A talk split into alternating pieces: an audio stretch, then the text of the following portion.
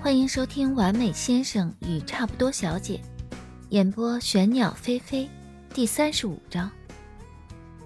嗯，花生糖，你说，张老师有没有那么一点点喜欢我呀？嗯。听到这句朦胧的呓语时，张思年有一瞬间怀疑自己出现了幻觉。抚摸着云舒头发的手有一瞬间的僵硬，指尖仿佛触电了一般，迅速的收回来。暖调的床前灯下，张思年沉默的看了云舒许久。要怎么形容他此刻的感觉呢？他其实不是浪漫的人。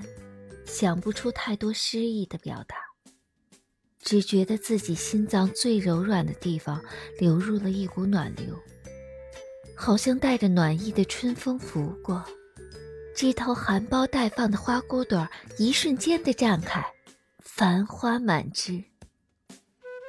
他一向冷静自持，此刻心情好的不像话，完全忍不住笑意。嘴角向上弯起的弧度，压根儿就压不下来。云舒浑然不觉，脸因为醉酒而愈发的红润，浅粉色的唇迷迷糊糊的一语几句，前言不搭后语，语调软软的，像是有个羽毛在他心中轻挠，又软又痒。唇上带着润泽的水光，微微张合几下。昏暗的灯光下，对此刻的张思年几乎是一种无法抗拒的勾引。他有一些不受控制的俯下身去，两人的鼻尖都快要碰到一块儿了，几乎都要碰到云舒的唇。他动作却突然停滞下来。在最开始听到云舒那近乎一语一般、酒后吐真言似的告白时，他简直是欣喜若狂，恨不得马上吻醒他，将自己的满腔柔情一股脑的说给他听。但这样之后呢？他快三十岁了，也有过一段感情经历，早就不是冲动的毛头小子了。其实从很多生活的小细节。比如睡觉时习惯性蜷缩成一团，都能看出云舒缺乏安全感。云舒在成长过程中，父亲这一角色是缺失的，对更为年长的成熟男性更容易产生依赖之情。两人同一屋檐下，日夜相处，他呢再多给他一些关怀，云舒由此对他产生感情，并不奇怪。年少时的感情总是绚烂的像夜空中的烟火，轰轰烈烈。但热情过后呢，激情消退，又大多是潦草收尾。他不是太有趣的人，云舒这样活泼的性子，一时的感情冲动过去之后呢，是不是也会这样呢？会厌烦自己的刻板。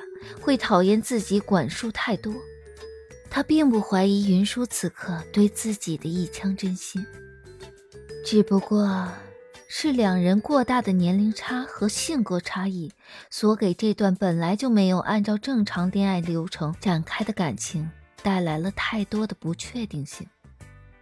他比云舒大了八岁，云舒年轻又单纯，他自然要为他多考虑一些。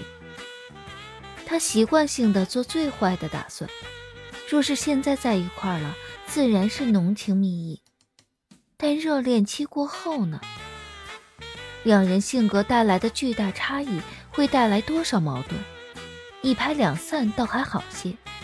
倘若那时两人还没有结束这段明面上的婚约，两人的关系必然会陷入一种无比尴尬的境地。他成熟些。尚能理性的处理，云舒可不一样。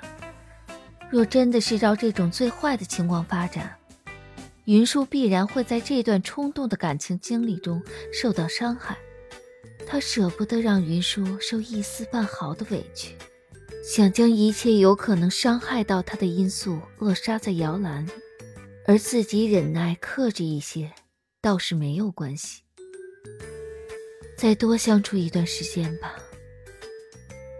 张思年轻叹了一口气，他爱的义无反顾。计划表甚至拉到了两人在云舒毕业后补办婚礼的时间和地点，要第一个小孩的时间段，小孩未来的教育问题。但云舒年纪比他小太多，他得给云舒留一条后路，多磨合一阵子，即使走得磕磕绊绊也没有关系，不违反一些根本性原则的情况下，他会尽量的迁就云舒。然后一点一点将两人之间的问题处理好，水到渠成，顺理成章的在一块儿。张思年规划的差不多，取下眼镜，有些疲惫的捏了捏鼻梁。他在这思绪万千，云舒倒是睡得浑然不觉，此刻正将他的手臂当做抱枕，抱在怀里，时不时脸还在上面蹭一两下。张思年小心翼翼地抽出手臂，看着云舒睡得沉沉的睡颜，轻笑出声。意外收获意中人的告白，总是一件开心的事情。张思年伸手轻轻刮了下他的鼻尖儿：“你呀，喝醉了酒都能戳到他的心窝里。”第二天，云舒迷迷糊糊地醒来。一头卷发睡成了凌乱的鸡窝，呆坐在床上，脑子里一片混乱。啊，昨天最后是怎么样来着？我是不是喝醉了？云舒烦躁地抓了抓头发，努力地回想，记忆在他有些喝醉，张思年将他扶到沙发上之后，就出现了断层。努力回想，不过记忆起之后，应该是张思年把他抱上了楼，依旧是公主抱。云舒突然想起自己高考完后那次醉酒，他是完全没有印象，还是一同去的同学事后给他说的，说是当时他脸都醉得通红，同学想要搀他离开，他非要抓着酒杯死活不走。我。我没醉，我脑子清醒的很。你看我还会背政治呢。一切为了群众，一切依靠群众，从群众中来到群众中去。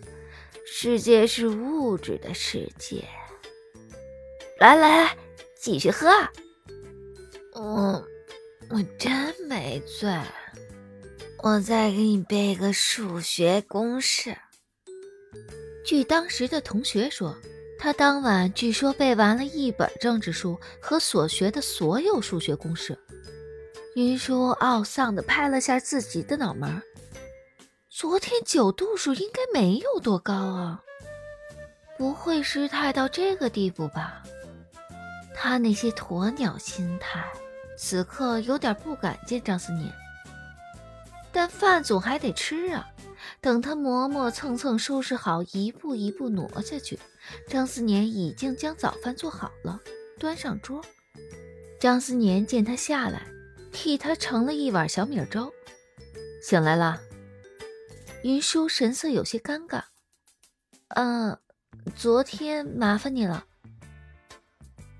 没什么，照顾张太太本来就是我的分内工作之一。哼。说完，轻笑一声，而且也真的不麻烦。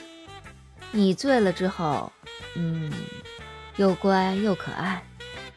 云舒心里被张思年这个张太太的称呼轻轻的撩拨了一下，但听到张思年又乖又可爱的形容，瞬间顾不上脸红心跳了。我，我昨晚没做什么奇奇怪怪的事情吧？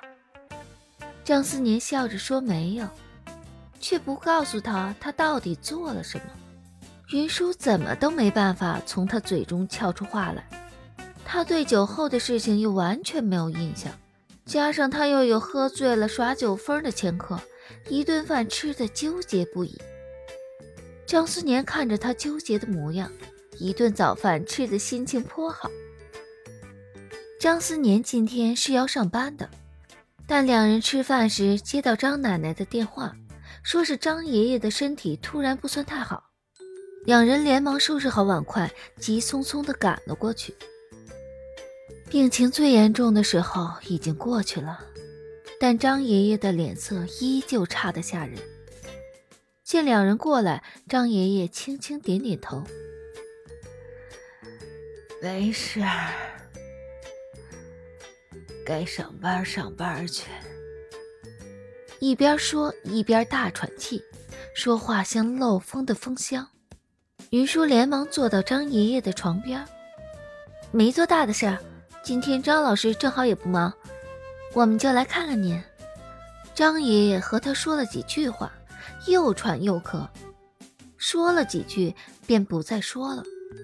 云舒替他倒了杯水，送到他嘴边。一口一口喂进去，张思年跟着医生出去了几分钟，回来时面色如常，但云舒敏锐的觉得，张思年无波的面色下，情绪有些低沉。张思年坐到云舒身边，我刚刚和公司那边说了，不用过去了，今天就在这陪您。自从张爷爷总是咳得要把天花板震掉下来一样。云舒就再也不敢给他讲相声逗他乐了，生怕他笑的时候喘着或者呛着。听张思年安静地替张爷爷读论文，他英文不算好，里面又有大量的专业术语，听的是一头雾水。但张思年读英文的声音实在太过好听，明明是在美国留学，却说的一口标准的英伦腔。安静的房间里只有他低沉的读书声，性感又迷人。两人一同待到吃过晚饭才离开。张爷爷吃的尤其少，几乎吃不进东西去。最后张思年放心不下，又将医生叫来了，打了一瓶葡萄糖。走的时候天还大亮，天空干净的蔚蓝色，云很多。一朵朵棉花似的云朵低垂着坠在天空上。张思年出了院门，脸色沉得愈发厉害，情况真的很不好吧？即使张思年不说，云舒今天看张爷爷的状况也能猜出几分。云舒拉着张思年的袖子，走回去吧，就当散散心。张思年收起车钥匙。嗯，云舒主动牵起他的手，沉默地陪着他往回走。他感同身受，自知别人的劝慰起到的作用很有限，不如安静地陪着他。难得今天天气凉快，凉爽的风吹起了他的头发。身旁放了学的孩子从两人身旁笑着跑过去，欢声笑语冲淡了两人间冷凝的氛围。抱歉，刚刚心情不大好。没事儿。张思年继续牵着他的手往前走。云舒见他心情好转些，就也开始说些有趣的事儿逗他开心。两人的氛围刚好些，天公不作美，开始下起雨来。好在走几步，前面就有一家便利店，俩人一块走进去买伞。刚走进门，就看见一个小姑娘。穿着小黄鸭的雨衣，不像普通雨衣那样贴着身子，肩膀那里是撑起来的，像个圆形的飞碟。小女孩妈妈刚替她穿好，小女孩就兴冲冲地冲进雨里转圈圈，可爱极了。云舒被萌的心都化了，连忙问店主：“那个雨衣有成人版的吗？”店主打量了一下她的身影，没有成人版的。不过大号，我估计你穿得下，没问题。云舒连忙从店主手中接过，套在身上，略紧了一些，不过问题不大。